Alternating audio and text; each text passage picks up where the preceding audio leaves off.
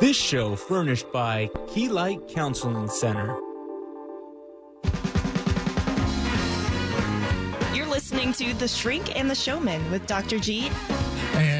And uh, before we start, I want to wish everyone a happy new year. It's about to come up. And yes, we are here with the shrink and the showman.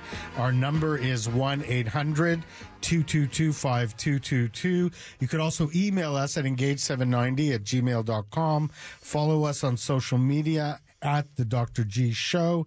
That's for Facebook and Instagram, at Dr. Gluss for Twitter. And uh, you can catch us on live stream on Facebook at the Dr. G Show. I used to like the old days where you just gave out your fax number. I know, yes. Half the show is gone by now, and I just give the contact information. But I'm very excited to have Sylvester McCoy on. He's an actor, juggler, and most importantly, a ferret wrangler. He's the seventh Doctor in the Doctor Who TV series and Radagast Radagast the Brown. in the Hobbit movie. So I want to welcome you to the show. Thank you. I was delighted to be here. So you told me before we started the show that in Europe, uh, or in Northern Europe, there's something we need to know about New Year's Eve. Yes, well, in, in Scotland we call it Hogmanay. You might, I don't know if you've known that, but in No, Germany and Sweden and various other call it, they call it Sylvester. Oh, okay. So happy Sylvester. Yeah, so it's Happy Sylvester to everyone out there from Sylvester. You know what? I'm going to do that from now on. Yes, you must.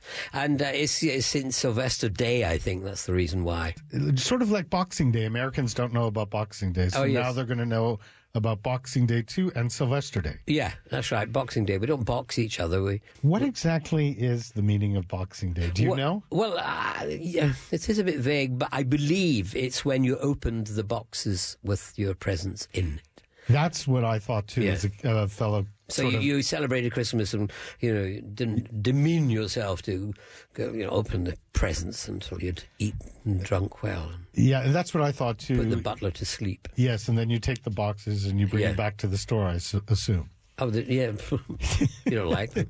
Actually, no. The children play with the boxes and throw away the toys. That's true. Or their parents that go with it. Yes. exactly. So I wanted to ask you this question. You know, as a psychologist, I get a lot of people writing me in and they ask me questions like, especially here in Hollywood, I want to become an actor. I want to have a long career in the entertainment industry. I'm wondering what advice you could give me. So, as uh, someone who's had a very long and great career in the industry, uh, why don't we start with that? What advice would you give to someone who was starting a career and wanting to maintain it? Okay, well, you don't want to make money. That's Okay. the first one. because only a small proportion of actors actually make a very, very, very decent living. But it's, um, you know, it's like if you wanted to become a priest, uh, it's a, a calling. Uh, it's not something you can just do. You have to commit yourself a hundred percent. So Um, that's, that's it. interesting. You said about being a priest because I know that that was something uh, you had started to want to pursue in the early part of your life. Yes, no, I went to a seminary from the age of 11 till I was 17, training to be the Pope. And, um, well, I had ambitions. How did that go? I had ambitions above my uh, station. But that, uh, then um, I decided not to do it. But very good training for acting, you know, if you want to be, become a priest and, you know, then. Ch- Then move over to becoming an actor, and also theatre grew out of the church. Right. So well, in a lot of ways, the church is all about theatre. It is. That's what attracted me. In the Highlands of Scotland where I lived, there wasn't much theatre. And I remember thinking, wow, look at that costume he's got up there. And everybody's sitting here listening to him. I want to do that. right. I want to perform. yes. So I'm sorry you never made it as Pope, but Well, yeah, there was a reason, you see, because after I decided, I became so holy, I got housemaid's knee from praying, and then I decided that I was going to leave and become a monk instead. So I left the seminary and went home, and then uh, letters arrived saying we'd filled in forms, and then they said, "Oh, big problem." You're a year too young, so you can't become a monk until you're 18. So I had to go to school, and the local school was Dunoon Grammar School, and it was a mixed sex school. And so after a short time, I decided to give up wearing a skirt and started chasing it instead. and that was the end of my Pope dream. well, I'm, I'm, uh, you know, here in Hollywood, you can actually do both. You can wear a skirt and you can chase a skirt, and all that is good. Yes, but that was a way back in the 60s. Right. Uh, So, you know, you could wear in Scotland a skirt, but it was called a kilt. yes. And having been in Scotland, I did see many of those, and I always thought it could be quite a draft.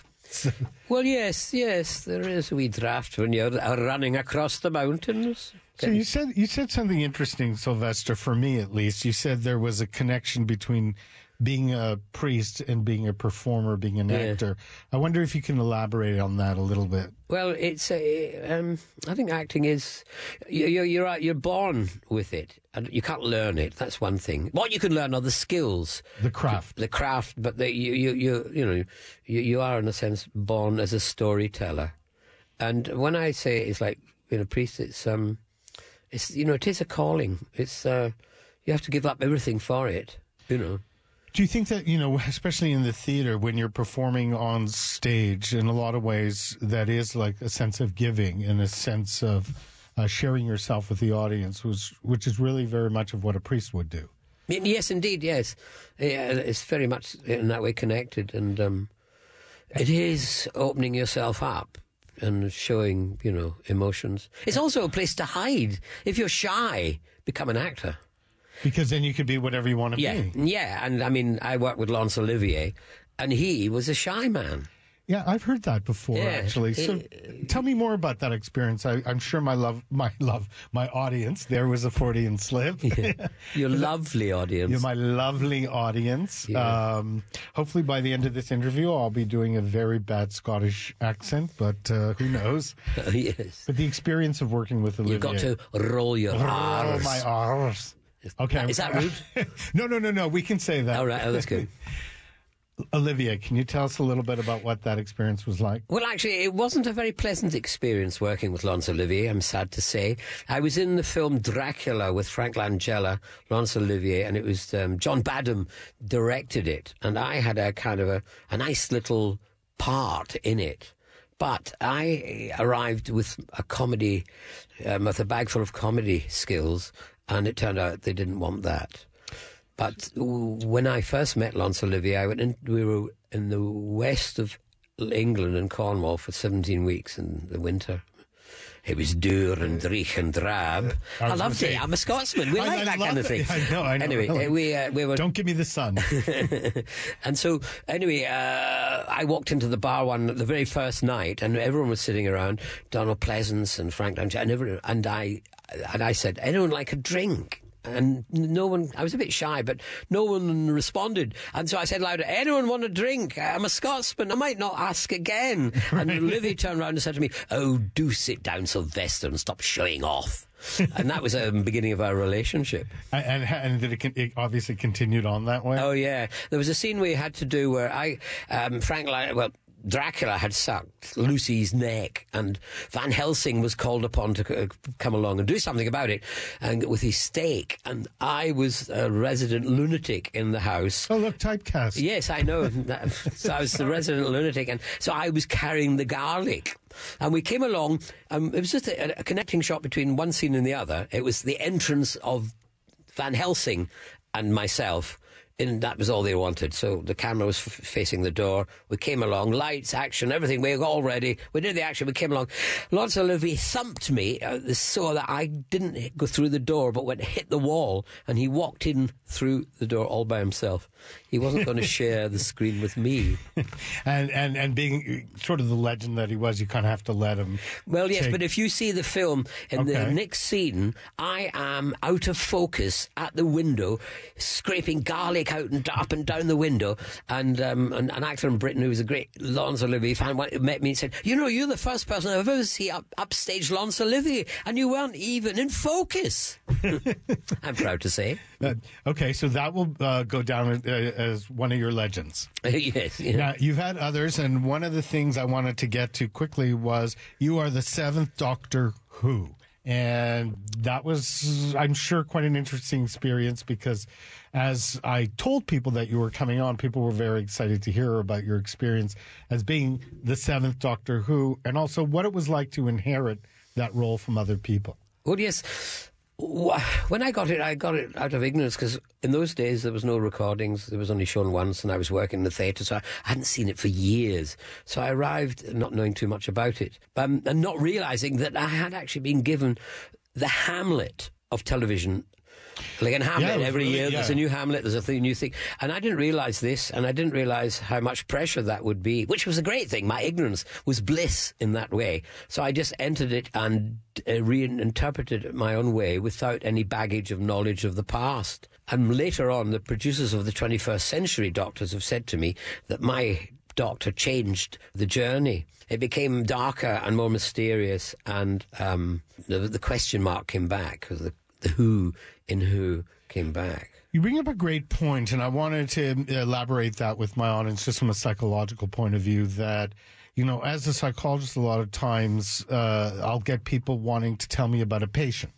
And I'll say, well, don't tell me about that patient. I want to go into that experience with a fresh mind and get a sense of who they really are. I don't want someone to color my experience with their experience.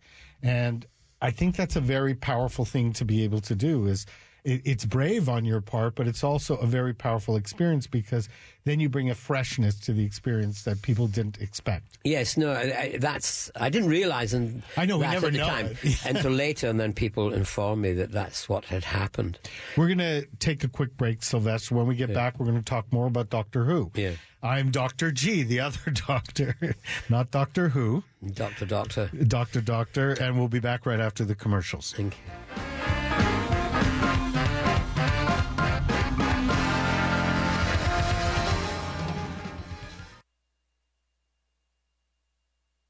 Hey, Los Angeles, the holidays are here. You know what that means. There's more traffic and it's harder to find parking. Luckily, there's Park Mobile. With the Park Mobile app, you can easily pay for parking while you're doing your holiday shopping. And you can extend your time in the app. Park Mobile is all around the city downtown, Hollywood, UCLA campus, and more. Even use Park Mobile to make parking reservations for shows at the Greek Theater. Download the Park Mobile app and discover a smarter way to park in LA. Wendy's has been showing everyone how to do fast food right for 50 years. And now they're showing them how two for fives are done with Wendy's two for five.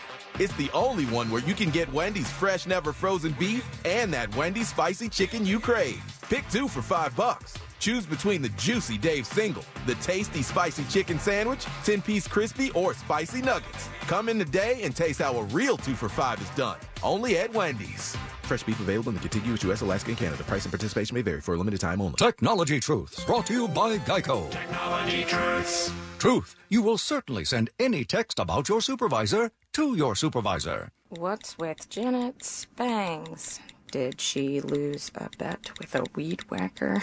LOL. And send. Wait, no, no, no, no, no. Truth, it's so easy to switch and save on car insurance at geico.com. Janet, I think my phone was hacked or something. Geico, 15 minutes could save you 15% or more.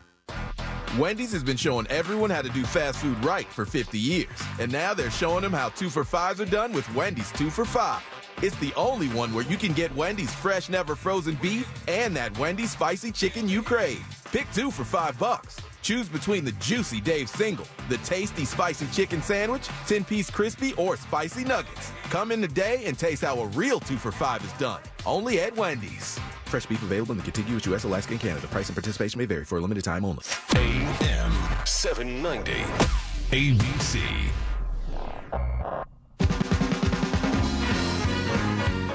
Listening to The Shrink and the Showman with Dr. G. I'm Dr. G. We're here with the Shrink and the Showman. Our number again is 1 800 222 5222. Email is engage790 at gmail.com. We're here with Sylvester McCoy. We're talking about his experience on uh, Doctor Who. Before we get back to it, I want to highlight something that Sylvester said in the last segment that for a lot of people out there who are thinking of becoming an actor or uh, having a vocation in the entertainment industry, if you feel very connected to it, if you feel like that's your calling, that is probably something you should do. And, you know, in some ways, the money and how it all works out and how it all plays out will figure itself out. But going after that calling is very important, especially for someone like myself who sees a lot of people in therapy. I find that when people pursue something that actually is their passion and makes them happy, they tend to have less depression and a better life. That's my thoughts on it. Your thoughts, Sylvester, because you were telling me at the break the impact that Doctor Who had around the world. Yes, it was something I didn't realize. Um, when I started traveling the world and going to meet fans all over the world, you know, I've been to Brazil and Australia and everywhere really, all over America. One of the common themes were people coming up to me telling me how it affected their lives, how it saved them through when traumatic times when they were young, you know, they were getting bullied at school, and the you know the thought of Doctor Who, and somehow the inspiration of this little this little alien who comes down and battles by himself and get, makes his way through to help the the world and the universe. Um, that inspired them, but also there was there was this wonderful connection they would say, "Oh, I love Doctor. I watched it with my nan."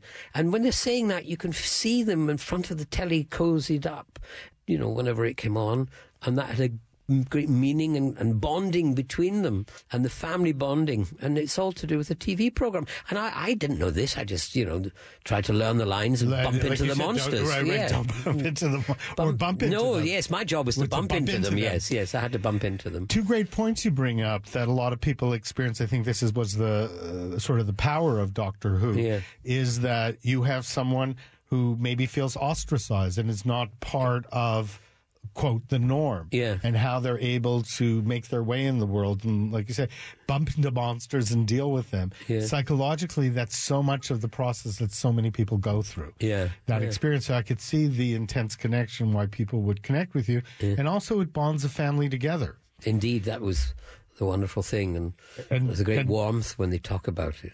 Now I know you've worked with a lot of other. You mentioned, uh, um, Laurence Olivier. yes, you see you upstage him. I already blanked him out of my mind. you've worked with some other very famous people. I'm wondering if there are any stories or anecdotes you want to share with our audience. Well, yes, I suppose um, uh, the latest great theatrical night of the theatre um, is um, um, Ian McKellen. I've just finished Oh, work. absolutely, yeah. I'm in The Hobbit, you know, and he was Yes, I know. Gandalf, You and I was Rad- Radagast the Brown. Yes. And um, uh, working with him was a pain in the neck. Now, the reason for that is that we worked together, uh, we toured the world doing King Lear. Is this an English Scottish thing? That's No, no, no. well, it'll come to you in a minute. It was a, it was a pain in the neck because we worked for a year and a half uh, with in King Lear. We toured the world and we filmed it, and then I worked with him for three years on The Hobbit. He's over six feet tall, and I'm small. So for the, all those years, uh, my neck, I had to keep looking up at him, and he gave me a pain in the neck. a literal pain Literal in the pain neck. in the neck. I mean, he wasn't a pain in the neck to work with in the the uh, figurative sense, but no, he was a pain in the neck as far as being In- such in a the tall literal fellow. sense. In the literal sense. What was sort of that emotional or psychological experience working with him? Well, he's got great um, generosity off the stage. I mean, he's really generous. He uh, he's very brave because he, he came out, um, you know, when it was quite difficult to do so, and he. Um, he, he he's now touring, doing a one man show around Britain. All the money goes to theatres, you know that. Uh, so he's, he, he he did something which really was wonderful, which affects LA. We were to, we came into LA to do King Lear. I played the Fourtooth Lear, and uh, we all went on a trip to Koreatown, where there was a school there, and the teacher there taught his class through Shakespeare. So he that was part of his thing, and Ian secretly financed a lot of it. No one knows this. I've just told this, and everybody knows it now. This is terrible. He'd hate me for it. So he was incredibly generous in that kind of way. It's funny you say that because I remember many years ago he did a one man show in uh, L.A. and it was at the Geffen, which is now the Geffen Theater, the Westwood Theater, Mm-hmm. and there was a part of his show that he asked people to come on stage, and I had the experience of being one of those people Oh, wow. who came on stage. And yes, I do remember he was very tall because I'm also Yeah, and you had a pain very- in the neck when you got off. Yeah, exactly. Literally. But I rem- I don't remember exactly what he had me do, but whatever it was, I remember thinking he's helping me out so much in this process. Yeah. He's like taking care of me while I'm doing this. Yeah. And I think that's a, a, a corner mark of being a good actor is that And it's great to hear that it also translated into his personal life. He can be a bit of a devil on the stage, though. In what respect? Well, I uh, when you're in King Lear, I came up with this gag in Shakespeare in the play. Shakespeare's written about an egg. The, the fool takes an egg and breaks it in half, and to indicate to the king, Lear, that he's ki- cut his kingdom in half and how ridiculous that is. Right. Well, there was a bit where uh, Ian sat down, so I came up with the idea that I'd put a rubber egg underneath him as he sat down, and so when it came to the egg gag, I'd pick him up and go, "Buck, buck, buck, buck," and he'd laid an egg, you know, which, you know, and, and so Trevor Nunn, who was directing, he thought it was a great gag, and, Right. you know, it wasn't Shakespeare's, it was Sylvester McCoy's gag, Right. but he had laid an egg. You know, he split his kingdom in two, and there's going to be disaster. So he, but Ian kind of didn't quite like that too much, but he had to do it because Trevor loved it. Anyway, so we're, we're coming into New York, and uh, Ian was getting a bit nervous because the last time he was there, the New York critics hadn't been too kind to him, which was ridiculous because he, he had been brilliant as Richard III. But anyway, he was a bit, you know, tense. Well, so one night I he got up and the egg had disappeared, and I said, I was looking everywhere. Where's the egg? Where, where's it gone? And then suddenly he said, "Oh, is this what you're looking for?" And then he he threw it up into the air, and I was a bit discombobulated, so it bounced, and then I I, was going to say it. it probably bounced. It bounced, and then I caught it, and then I said to him, "Look, Nuncle, the floor, 'tis made of rubber." and he came off and said afterwards, "I'll never do that again." Yes, I, I think that's improvised. I don't think Shakespeare knew what rubber was. No, I'm sure he didn't. But uh, It was improvised. I improvised it. uh, no, and that's a very brave choice that you made. So I think it's great. Well, it was just that I didn't want the audience to think that the egg was rubber, so something had to be rubber, so it had to be the floor. Uh, Exactly. Uh, what about your experience in The Hobbit? Well, that was um, well, that was a wonderful experience, really. The, the kind of the journey to the Hobbit started twelve years earlier when I was up for Bilbo Baggins in Lord of the Rings, and you know as they, they whittled down how many actors they saw and screen tested, and they kept testing, and they kept phoning my agent said, "No, he's still in the picture," not meaning the film, but the actual the The- the running. the, the running. So um, and it went right down to the last two and I didn't know who the other one was, but it turned out to be the great Ian Holm. And I remember being disappointed, but at the same time flattered to have been thought I was in his at his His- level. right. Because if he had asked for too much money, I would have been Bilbo Baggins. so then, nearly 12 years later, The Hobbit comes along, and I screen test for. Um, Radagast Brown. And when I went to meet um, Peter Jackson, he said to me, said, well, uh, this is a bigger part than, you know, than, uh, so that was What was it a bigger part? I think so. People say it was, you know. I'm an actor. I wanted the biggest part. Uh, of course. and um, you know, and, and in some ways, the most money is always nice too. Yes, the money was quite nice. Yes, I see. Our audience can't see that you're smiling right now. um, what What about your experience uh, in the states? Ha- Have uh, Have you done mu- uh, you know in, in theater here? I know you're here now on a visit. I was just curious. Uh, Yeah. any recent projects that you want to share with our audience, or any recent Well, I did- that you're doing? Yeah, I mean, I mean, I when I I did I did King Lear. We toured. Uh, we did New York, um, Min, Minneapolis, the Guthrie Theatre. There, we we played L.A. We played. Um, where else did we do? I thought there was a fourth one, but anyway. Anyway. That, uh, what I love is playing to an American audience. I also did a play at BAM uh, years before, which was Calderon's Life is a Dream, which is the kind of the Spanish Hamlet. And in it, again, I was the fool. It seems, Sylvester, you're getting typecast. Yes, I- Did you start figuring that part out? no, I can't see why they see this in me. I'm tall, dark, and handsome, as you can see. Yeah, absolutely. I'm, you know, That's what we love about idol. radio. Yes. Uh, and so, anyway, I, I, uh, I, I, playing to American audience is by far the best. They are so giving, and they laugh. Um, you know, they get they get all the subtleties, and, and I, I love playing an American audience. You know, it's funny you say that because I had the honor of uh, producing my first play. Congratulations. And thank you very Why much. wasn't I in it? Is it because apart it's a me? one woman show about Wallis Simpson. Listen, I can play anything. I know. Actually, it's down to two people right now. All right. So you're one of them. So it's not over yet. Wallis Simpson, you have to go to you have to be very skinny for that. Yes, I know. And actually, our producer right here, Melissa, is the one who played the part in uh, in uh, Edinburgh. Oh, really? You did in Edinburgh? Yeah. When was that? When was that? When did you do that? Uh, 2018. 2018. I was there with Bob Picardo doing a play called uh, A Joke. Oh, okay. Well, actually, we have to take a break, but we're going to come back to that because I want to talk about a little bit about how my experience was working with the Scottish and English audience versus seeing the show produced here. It, it was very interesting to me as a psychologist. I'm Dr. G. We're going to be back right after the commercials. I used to have more hair. I used to have more color. And I used to have cancer. I beat it. I did. Not alone.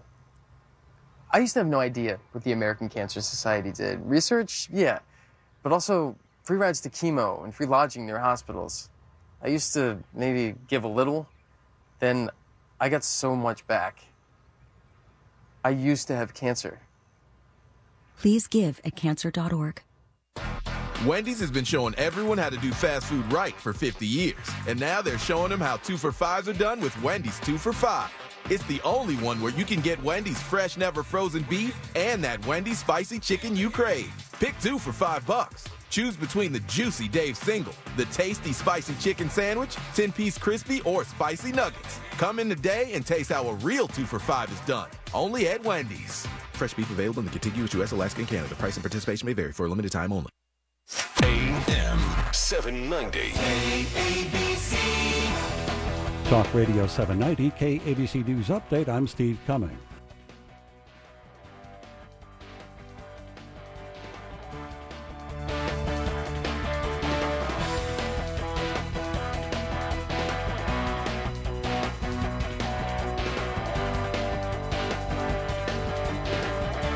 When you're diagnosed with metastatic breast cancer, a lot of questions run through your mind.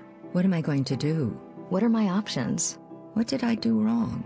We've had those thoughts too. But some questions can help you move forward. Visit findyourmbcvoice.com for an interactive guide to help you learn the next steps to take after an MBC diagnosis. And how to ask the questions that lead to an open and informed conversation with your doctor. Start finding your voice today at findyourmbcvoice.com. Put the finishing touches on your home this holiday season and all year round with brand new window treatments from Blinds.com. From cellular shades, wood blinds, Roman shades, and more. Go to Blinds.com now through December 29th and save up to 40% off everything. Plus, get an extra $20 off with promo code LIGHT. That's up to 40% off everything. Plus, get an extra $20 off with promo code LIGHT. Blinds.com promo code LIGHT. Rules and restrictions may apply. AM 790. Talk Radio 790, KABC News Update. I'm Steve Cumming.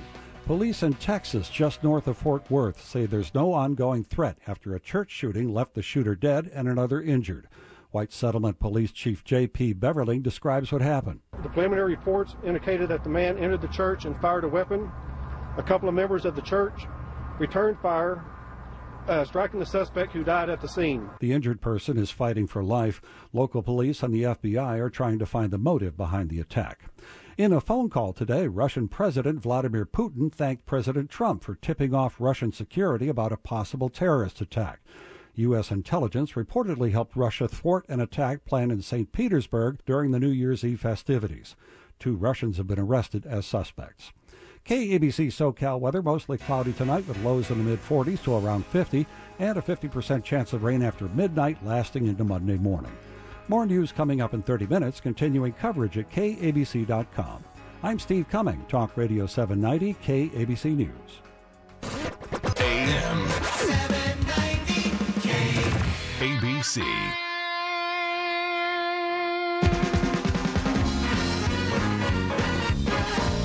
Listening to The Shrink and the Showman with Dr. G. I'm Dr. G. We're back with The Shrink and the Showman. Again, I want to wish everyone a happy new year or as uh, a happy Sylvester Day. Uh, to everyone, now that we're going to uh, also use the Northern Europe's name for New Year's. Yeah. So we are back here with uh, Sylvester McCoy. Before the break, Sylvester, we were talking about the difference between an American audience and an English audience. And I was going to, it's so interesting to me that you say that because when Melissa performed uh, Wallis, uh, the show was called That Woman. There were so many times she had so many laughs when we did it in the States. And then we, when we came over to Scotland, it was just flat. Yes, it, it, the, I, people say that um, British actors, you know, theatre actors, are really great. If that be true, I think the reason is the audience are really bad because you have to work really hard as an actor to. It's like getting blood out of a stone. I mean, the, and the further south you go in England, the the less response you get. They're very um, and the. I've been in shows that were comedy shows and they were tried out in South London. Nobody laughed. When we got to Manchester, they were falling about laughing. I'm surprised about Scotland, but then the Edinburgh Festival is not Scotland as such. It's an international festival, and the f- audience tend to not be Scottish, but to come from all over the place, and maybe England as well. Yeah, exactly. And actually, what I was told by someone who's our Scottish producer, they said to me, Now I want you to go into the audience and start laughing. Because if you start laughing, it gives the audience permission to Yes. start laughing. Yeah. So, Yes, they also there's a shyness as well amongst the audiences in Britain. They, whereas in America, you just you know, bang and you're away. It's just oh, it's very much the American thing, you know. Yeah, whoosh. Whoosh, they're right in your face. Ah, So at Love one it. of our breaks, we were talking about your travel, and uh, I wanted you to share the story that you shared with me about your amazing travel that you've done. Oh, well, uh, yes, last year I was at the Edinburgh Festival as like you Yes. were. I And saw you there. the- I and wish I did. The, the, the, um, with Bob Picardo in a play called The Joke. When it finished, I jumped on a train from Edinburgh to London. I I had a really ready, pre-packed suitcase, and I set off from London to Paris, Paris to Moscow, branched off to St. Petersburg. I went to the ballet and saw um, the, the Dying Swan. Uh, uh, sleeping was a dying swan. Yes, is that what it's called here? The Right. famous, you know, Tchaikovsky's. Yeah. You know, um, my, you- oh, anyway. Yeah. But anyway, You've, you've been traveling a lot. You're I know, tired. and they, but the um, they changed the end because you know the swan usually dies at the end of it, but they had the crow that die at the end of it. They gave it a happy ending, which I thought was appalling. but anyway, I went back to Moscow. Then I got on the Trans-Siberian Express, and I went across Russia. And on the way across, I was sending little blogs to my sons and my agent. I'm not very up on you know. All the new social media, technology right. and media, but my agent had been putting them up on the social media. And when I got to a certain station, like um, St. Katharinaburg, um, I was met by Dalek. You know, from the from you know, Doctor Who, a Russian Dalek, and I kept and I, I was amazed. And then I realised it's Siberia, and where should you send Daleks, the enemy of Doctor Who, but to Siberia? So I carried on to Mongolia, and then through Mongolia into China. I went to Beijing and had Peking duck in Beijing.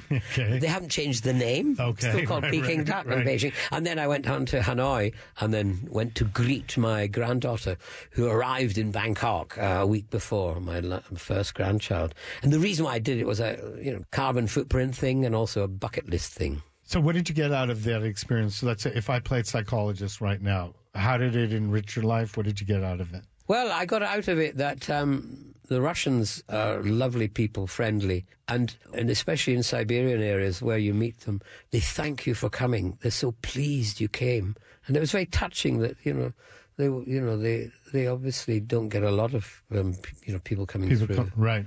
You know, I mean, Mo- Moscow's great and um, beautiful city, as is um, St. Petersburg. But for me, what did it do? Well, it kind of, I like a challenge, really. And there were some uh, some uncomfortable times, you know, physically uncomfortable times. And when I got through it, I was really good. Yes, I did it. You know, I kind of uh, think that's my um, my bag. Really, I set off on doing impossible things and try and achieve them. Or if somehow something impossible comes my way, I think I'm not going to run away from this. I'm going to see if I can make my way. I think that's a great uh, message to share with our audience too. That you know, there's two ways usually life happens. I think it either comes to you, like you said, and then you take the challenge and you work outside your comfort zone. Not so much so that you're riddled with anxiety, but enough to know I know I can do this. I can move forward. I can take this chance. It could be exciting and uncomfortable at the same time, and also this sense of you know following your gut. Like this is just who you are. It seems like to me, at least, that's been the story of your career that you just follow your gut. It has, yes. I'm, uh, my problem is I always say yes to everything and then try and work out how to get out of it afterwards. Yeah, actually, you know what? Um, I was, I read that somewhere about you, and you know what? I kind of have that same experience. I've taken on jobs where people have said to me, "Well, you know, Doctor G, are you, you know, how did you become an expert in schizophrenia?" And I go, "Well, I got a job. yes, I needed to pay my mortgage." well, and thank Thank goodness you didn't. Uh, someone didn't ask you to become a brain surgeon. Yeah, right. Exactly. Yeah. Oh, yes, I'll do that. Well, that's a, yeah, exactly. That's a great point because I sort of knew I could do it, Yeah. but I was willing to take that kind of chance. Um, I know I have here a couple of quotes of yours, so I'm going to surprise you with them. I was able to find them, uh, and actually, one of them was, "If anyone asks me to do a job, I say yes. I've said yes to everything." So that is uh, kind of the story of your life, isn't it? Yeah. Uh, what about what other lessons can you share with us as I look for your quotes? All right. What the lessons? lessons of life. Oh God. Oh, I like this one. When I was in seminary, they said I should be an actor, but at the same time, I wanted to be a priest because I wanted to be important in people's lives. I had the quiet ambition to be something noted and notable. Then the part of Doctor Who arrived. In some way, I think science fiction is a replacement for religion for some people. Yes, no, I, I, I believe that. People said to me, why is Doctor Who so successful? And I said, well, they say there are seven stories under the sun, and mankind's genius is to retell them in wonderful and brilliant ways. And one of them is about someone coming from outside the world, taking on a human form, and battling against evil. And, you know, religions have started on it, uh, you know, and that's why I think Doctor Who's like that. He came from the Palan at Gallifrey. He comes down to Earth. He takes on the human form, and he tries to do good and help the human race. And you know, people are very attracted to that particular story. And they're very attracted, I think, to people that are willing to take on that uh, mission. Yes, yeah, It, it becomes kind of exciting and interesting for them. yeah. And I believe becoming an actor a lot of times is, you know, to go sort of full circle a little bit, sort of has replaced for a lot of people what religion had done for them at one point. Yes. It's a cathartic experience. You bring people into the theater, they have an emotional experience, they relate to the actors of what they're going through, and they can kind of experience their lives as they go through that process with the actor. Yeah, so once I was walking down the street and this very handsome elderly woman stopped me and she said, You're an actor. And, and yes. Yes. And, and she said, I want to thank you. She said, Because what you do, you actors, is you take us out of ourselves for two and a half hours and we, you know, we, you take us to another place and, uh, you know, you just transport us. And she said, "Thank you, thank you." And I'd never thought of it in that way. I mean, I said, "Oh, I didn't realize." As I say, Again, just it goes to the thing. I was just trying to remember my lines. Yes, yeah, but in the theatre, I was trying to remember my lines and not bump into the furniture. right. So Doctor Who is about bumping into the aliens. In Well, the you've got to bump into the aliens, otherwise you got no story. Exactly. so uh, again, let me ask you this: what what's happening in the future with you? Uh, where where how should we follow you? Well, I've just finished a film. I was supposed to do some ADR in in uh, in Hollywood, but um, that's been cancelled. I have now got to do it back in England. I'm in a film called um, Owners, The Owners, with uh, Maisie Williams, who's one of the leads from Game of Thrones. Okay. And for those that are much older, they'll remember um, Rita Tushingham, who was in breaking through films like um, Touch of Love and uh, The Girl with Green Eyes and Doctor Zhivago and things like that. Um, so she's, uh, you know. Uh, I'm, that's what I'm. uh, I've just done, and that's coming out next year. I hope. I'm going back to Scotland. I'm going to Glencoe, where there was a terrible massacre, where the Campbells massacred the MacDonalds. It's a dark and dark and doomy place, and I'm going there in January to do a wee bit of filming. And I'm doing it because I think it must be a bit, you know, exciting. It sounds exciting. It sounds fun. You know, we have a caller calling in, so I want to be able to take them and hear what they have to say. Indeed. So I'm going to welcome them to the show. This is Dr. G. We're here with Sylvester McCoy. Oh, actually, the caller just hung up, so we're going to do it a little bit later. So this dark and dreary place, Yes, into the Glencoe. unconscious. Yes, I don't know if you know, it's a, an infamous story in the history of Britain. The, um, no, I'm not. I'm not familiar with it. Well, when uh, Bonnie Prince Charlie and the uh, was defeated, and the uh, the, the George III, or wow, maybe it was William III. It's a German king anyway. He decreed that all Scots had to write, all Scottish tribes, tribes, um, you know, clans as it were, the heads had to write allegiance to that king and send it to Edinburgh. And if they didn't do it by a certain time, uh, terrible things might happen. Well, anyway, in Glencoe, which is very cut off from the west coast of Scotland, Edinburgh's away over in the east. he uh, he had sent her in his letter, but it never got there. So the uh, Duke of Argyll, who was uh, you know very much a king, the German king's man, he sent out his troops to visit these people, these MacDonalds of Glencoe. And of course, being Highlanders, they greeted them. And so for three days and three nights, these Campbells ate, dined with the MacDonalds, and then in the last night they got up in the middle of the night and massacred all of them. so it was a dark and well. On that happy thing. note, we're going to break to commercial, Yes. but it's like that's great. You know, befriend someone first, and they get massacred and afterwards. then bring them into your trust, and then massacre them after. There goes our th- our Thanksgiving. You know, a lot of people have that feeling over family gatherings. Yeah. I'm Dr. G. We're going to be back right after the commercials.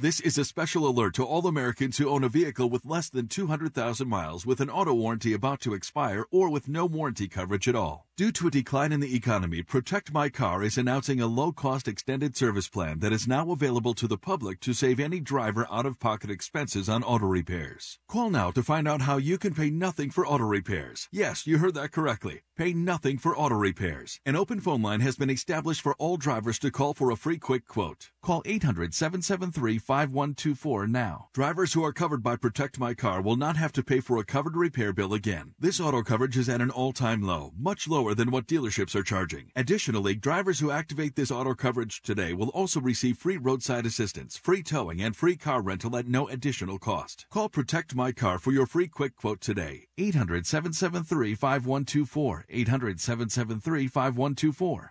What do you have to lose? Again, 800-773-5124. If you or someone you know is struggling with addiction, please call this toll free number right now. 800 390 9528. That's 800 390 9528. By calling your addiction team, you're taking the first steps to recovery. The help you need could be one call away. 800 390 9528. Make the free call now. 800 390 9528. Your addiction team is a third party advertiser for various treatment centers and placement networks. Individual results will vary. Visit youraddictionteam.com forward slash terms for more information.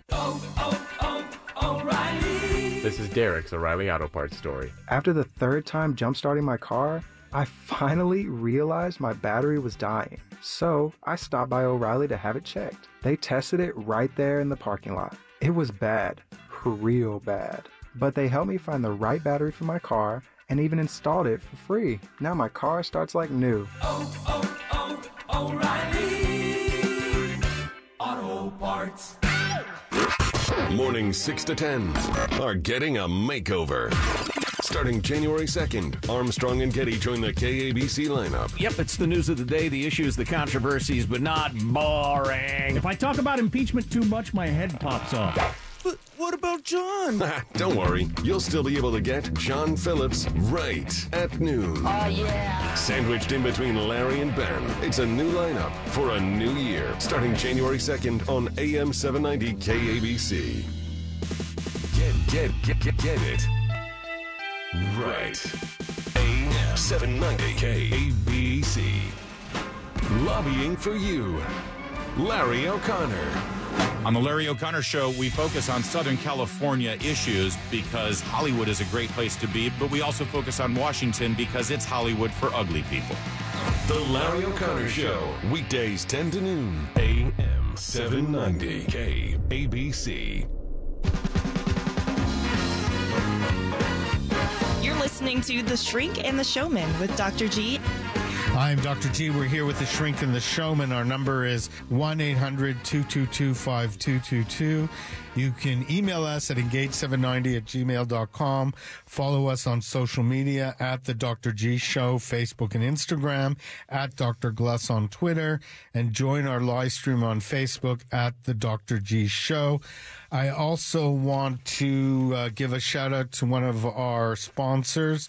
That is uh, Tanya McKenzie at Sand and Shores PR. She really is a storyteller more than anything else, and she uses your story to help make the connection between you and your target audience. She'll help you grow your business or public image in an authentic and powerful way. So you got to contact uh, Tanya McKenzie at Sand and Shores. It's 424 262 1920. That's 424 262 1920. I also want to say that starting in 2020 on January 5th, I'm going to be premiering my new show, and it is called Rock with the Doc. And I am not the rock, but I am the doc. And I'm going to be doing one on one interviews, and we're going to rock it out with artists and entertainment professionals about their journeys, what they've been through, and how they've struggled and sort of made it to the other side. The focus of our show is going to be the vision of mental health awareness and helping promote it in the entertainment industry. So I hope you'll uh, be there for our first show on January 5th. It will be with Wes Geer, who uh, was the guitarist with Korn, the metal band. I always want to say corn with a K. All right. in case people get it confused. So, in our last segment, uh, Sylvester, you brought up an interesting story to me. I wonder if you could share it with our audience about your thoughts about what's going on for you internally at this stage in your life. Well, you see, I'm kind of old. Imagine admitting that in Hollywood. I know. I mean, I must be very it's brave. Hit, or- it's hard to hit 50 in I- Hollywood. I know. I, I'm either very brave or I need a psychiatrist. oh, by the Oh, way. by the way. well, no, being I mean, I'm, I'm 76, and yet I continuously travel. I go off on long, uh, epic travels, and I've always liked traveling. I've always wanted to explore the other side, see what's over on the other side of the the hill.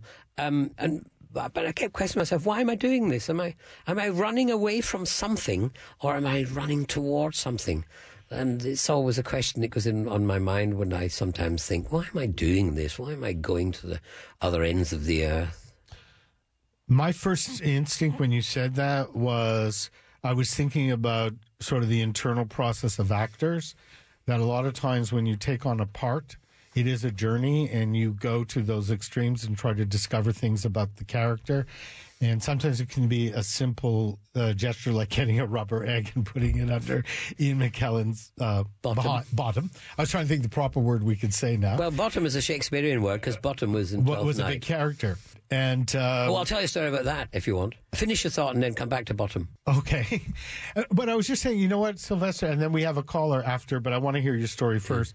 I think what you're doing sort of internally is just being expressed externally that life is a journey and being an actor is a journey and discovering things about yourself. And what acting does, I think that's so exciting for a lot of people is that they get to be different people at different times in different places. Yeah. And uh, with each experience of playing a character, I'm sure it also uh, leaves its mark on you on a personal level. So to me, uh, you know, just from an advice level, I would say, you know, keep going on these journeys, uh, and both internally and externally, because what else is there really when you think about it? Yeah. So maybe I don't think you're running away from anything. Oh, good. And I'll send you the bill in the morning. Splendid.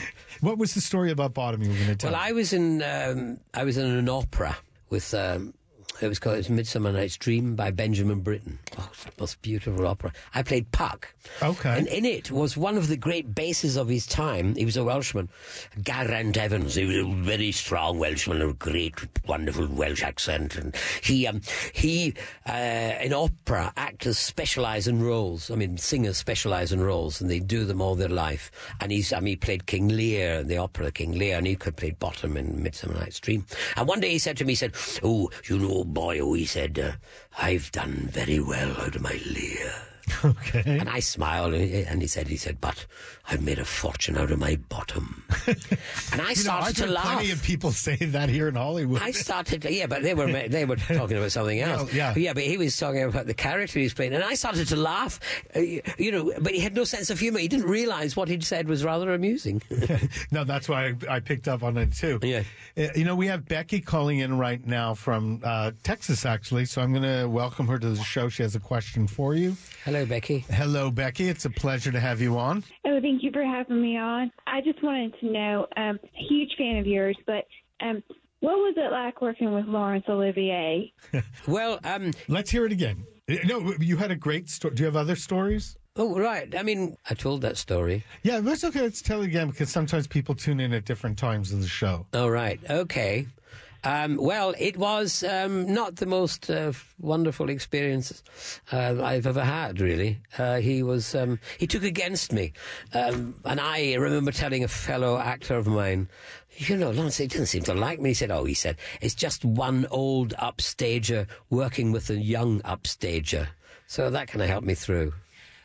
Well, that's great that you got the encouragement that you needed. So, uh, Becky, were we able to answer your question? Yes, thank you. Uh, thank you very much for calling in. Well, that's true. A lot of times, what happens is uh, people uh, tune into the shows at different times.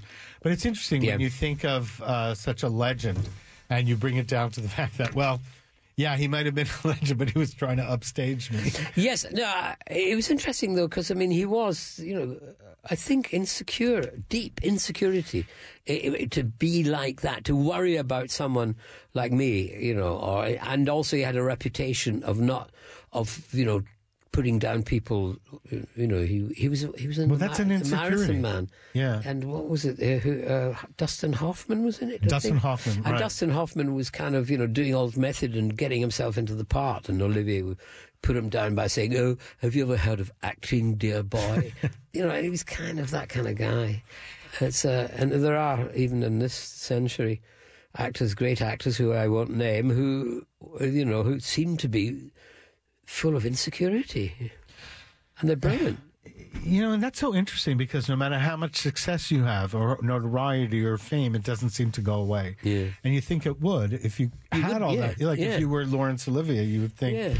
you know, how much uh, uh, sort of bigger, more famous and can you be in the world? And yet the insecurity doesn't necessarily go away. I've actually found that working with uh, a lot of actors uh, from the other side, from the, behind the couch, so to speak, that the success a lot of times can heighten their insecurity because they think that the success is going to cure it. Yeah. But actually makes them more insecure because now they've got to Yeah. live up to the hype. Yeah. Or they've got to be something that really internally they feel they cannot be. Yeah. So that would be a great message to give to people out there, um, you know, who are trying to get a career in the entertainment industry is that uh, make sure you take care of your stuff because your career is not necessarily going to heal it. It may actually make it worse. So we have uh just a few minutes left. I'm wondering if there are any uh, parting thoughts you want to leave with our audience. Stay well. Stay well. Be happy. Yeah. Go on that journey. Yes. And um, travel by train. Well, you cut your carbon footprint. You get to see more if you travel do. by train. And you meet sociable people on the train. So, if people wanted to find out more about your work or how they may get in touch with you through social media, etc., how could they do so? Well, I think I'm, I'm on Facebook and Twitter. Although I'm not directly on it, I'm one step away from it. My agent deals with it. I mean, the only thing I know about Twitter is Right, right. that's a little bird from The Hobbit. Just done a poo in my head. Are there any other moments you could share with us from The Hobbit? Any other moments? Um, yeah, there was lots of moments. There was um, uh, when I first arrived there. I was the only actor uh, in this scene, and it was they built a whole set, a whole forest for me, and a beautiful little higgledy piggledy house. And they gave me some stuffed animals, and they said improvise, and I did. And I thought, wow, this scene is going to be up on the biggest screens in the world in three dimensions, and it's only me, no other actors on it. Right. And they gave me this um, the um, hedgehog. You know, it was supposed to be dying hedgehog, and it was stuffed hedgehog, and I was reacting to it and giving it medicine and improvising stuff. And then I go along to see them uh, on that night, and my sons are with me, and I can say, "Oh, this is the scene that I'm going to be so proud. No one else will be on the screen except me." But the wizards of Weta had got hold of the hedgehog, and they turned this hedgehog into this poor little tweety little lovey dovey little hedgehog. No one was looking at me. Everyone in was looking at that damned hedgehog. I wish I'd killed the damn thing. there you go. But at least you had your moment with Olivier. Oh, no, you didn't get your moment. He got his moment. Yes. No, I did actually do some other scenes with him in this film, but he, Olivier wasn't with the hedgehog. No, no, I know. I Otherwise, wasn't if I if that was Now, Olivier, that would be I- an interesting combination. Wouldn't it? you know, Sylvester, I want to thank you so much for coming on the show. Pleasure. Thank you. Uh, more than anything, what I wanted to share with you is that your story, I know, will be such an inspiration to our audience because it's so important for people to hear what motivates people in their career, what makes them move forward, the adventures that you go on, both literally and sort of in your mind and you know even spiritually because that experience of yourself constantly recreating yourself is just so amazing. So i want to tell you i don't think you're running away from anything. I think you're running towards things. So i th- i hope you have many more uh, fantastic experiences to run towards Thank you very much. I'm Dr. G. We're here with the Shrink and the Showman. I want to wish everyone a happy New Year and a happy Sylvester Day. We'll be back uh, with uh, with Rock with the Doc right after the New Year.